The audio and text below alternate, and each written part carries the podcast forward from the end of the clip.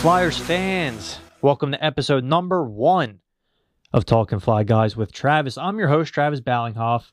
This podcast is going to consist of my analysis and opinions on the Philadelphia Flyers, as well as some unique interviews with players, writers, people who worked for the team, some experts in the field, and more. In this episode, I will be joined by betting expert Evan Bakota. We're going to discuss some possible bets you may want to make with the NHL season fastly approaching. But first, I want to discuss the Flyers preseason. All right, so the Flyers just wrapped up preseason. They finished with a 2 3 and 1 record. Doesn't sound great, didn't look a whole lot better, but I'm not going to overanalyze anything that I saw in the preseason. Preseason is more so you want to get your hands in sync with your feet and you want to develop chemistry with your new line mates. That's the biggest key.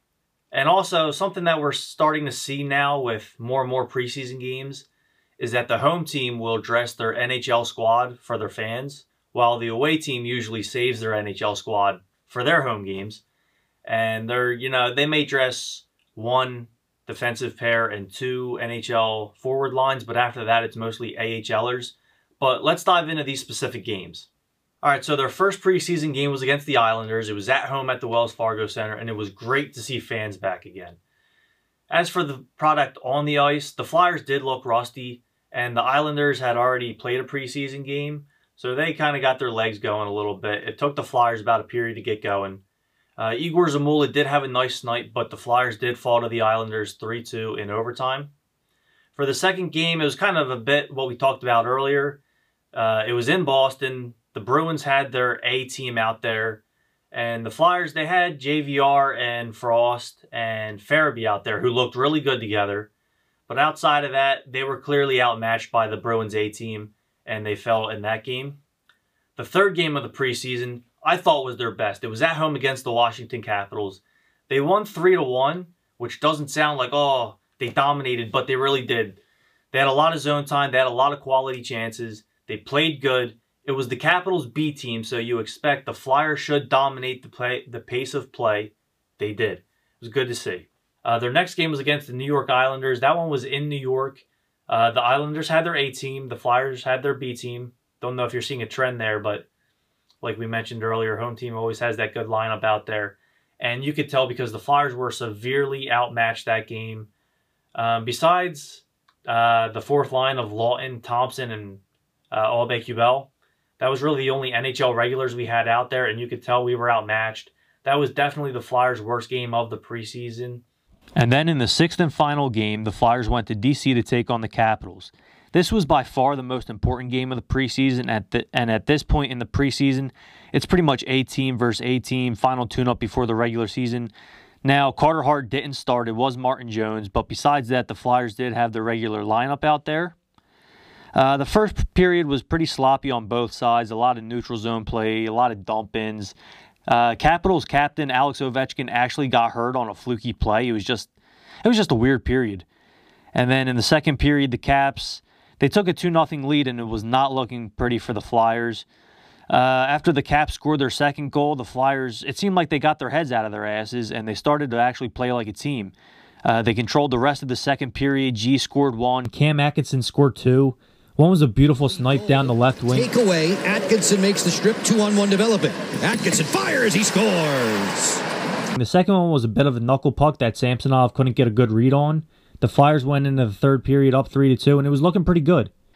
Uh, and then in that that intermission, I don't know what Capitals coach Peter Laviolette told his team in the locker room, but it did work.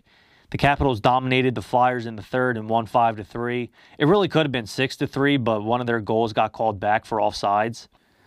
It was not a pretty final preseason effort for the Flyers. Like I said, I try not to put too much stock in the preseason, but the defense looked bad, and so did Martin Jones. And it was the most important game of the preseason because it was pretty much A team versus A team. So now I want to talk about some observations I made throughout the entire preseason. All right, so some observations I made throughout the preseason. The team stood up for each other. That was something we didn't see much of last year. Anytime there was a scrum after the whistle, anytime there was a big hit, the Flyers were right in their opposition's face. That was good to see, especially because it's preseason. You don't always see that, but the guys were engaged, and that was great to see. Uh, the power play, the penalty kill, both units looked inconsistent. Uh, the power play, they'd have one good shift all game, and then they'd have two or three clunkers that led to some opposite momentum. And as far as the penalty kill, they'd have a couple good kills, and then they'd give up a goal like 10 seconds into the play. Uh, so both units are going to still need some work. Carter Hart looked really, really good. He was reading plays, tracking pucks. When he's doing that, he's on his game. He's making the hard saves look easy. The captain, 33 year old Claude Giroux, he still looks like G. Uh, he's probably not going to put up 80, 90 points like he did in his prime, but he's still a damn good hockey player. Rasmus Ristolainen, he's banging bodies. He's hitting everything that moves. His physicality is as advertised. Uh, Derek Brassard, I think, has played very well. Um, I was at training camp a couple times and I was like, wow, Brass looks really good. And that's kind of translated over into the preseason. I really liked his game. And the top unit, uh, Provorov and Ellis, they look great together. You can tell they have some chemistry. Their heads are up. They're walking the blue line. They're getting shots on net. They look very good. Uh, some things I'm nervous about, kind of just touched on it. The lack of center depth. Kevin Hayes is going to be out a little bit. Hopefully, Brassard can continue to play well and hopefully Scotty Laughton can play his game and they won't miss Kevin too too much. And another thing that kind of worries me is Martin Jones. When he's been on the ice, there's been a lot of pucks go in the net. Not all his fault. Some bad reads by him, some some defensive breakdowns. Um, but either way, the puck's getting in the net too often when he's on the ice, and that needs to be cleaned up. Uh, some things I want to see um, if the power play continues to struggle, I really want to see Ristolainen net front on the second unit. It was something he did in Buffalo a couple years ago. It gives the team a different dynamic, a different look. Big body in front. Ristolainen's got some decent hands on him. He doesn't get enough credit for that. Ristolainen, what a move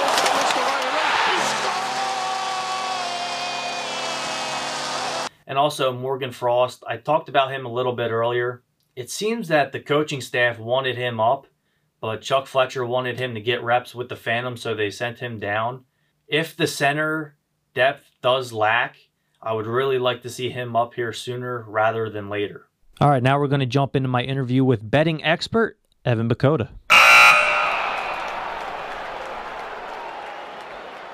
All right, joining me now from EB3 Media betting expert Evan Bakota. Thank you for joining me this week. I don't know if we'd call that expert, but uh, it's good to be here, man. Glad to uh, glad to be here and talk some uh, talk some betting perspective.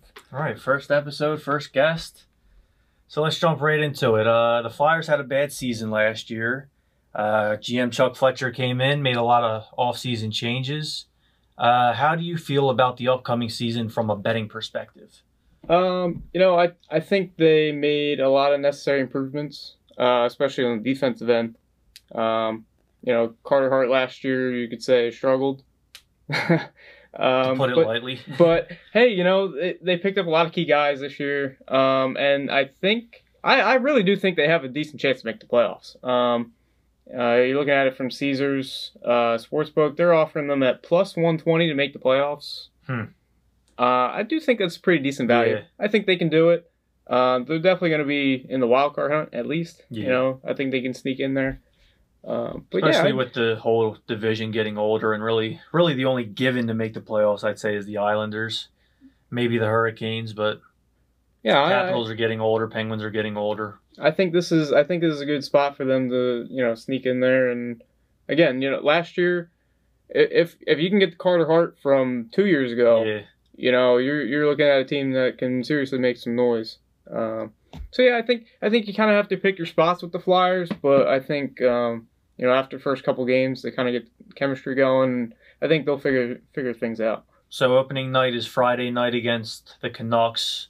Are you playing that game? I think I might. I don't know if I'm gonna necessarily take the Flyers right now. I'll see where the uh, if the line moves any. I believe right now they are minus 150. Is that right? 150, 160, uh, depending on the book you take.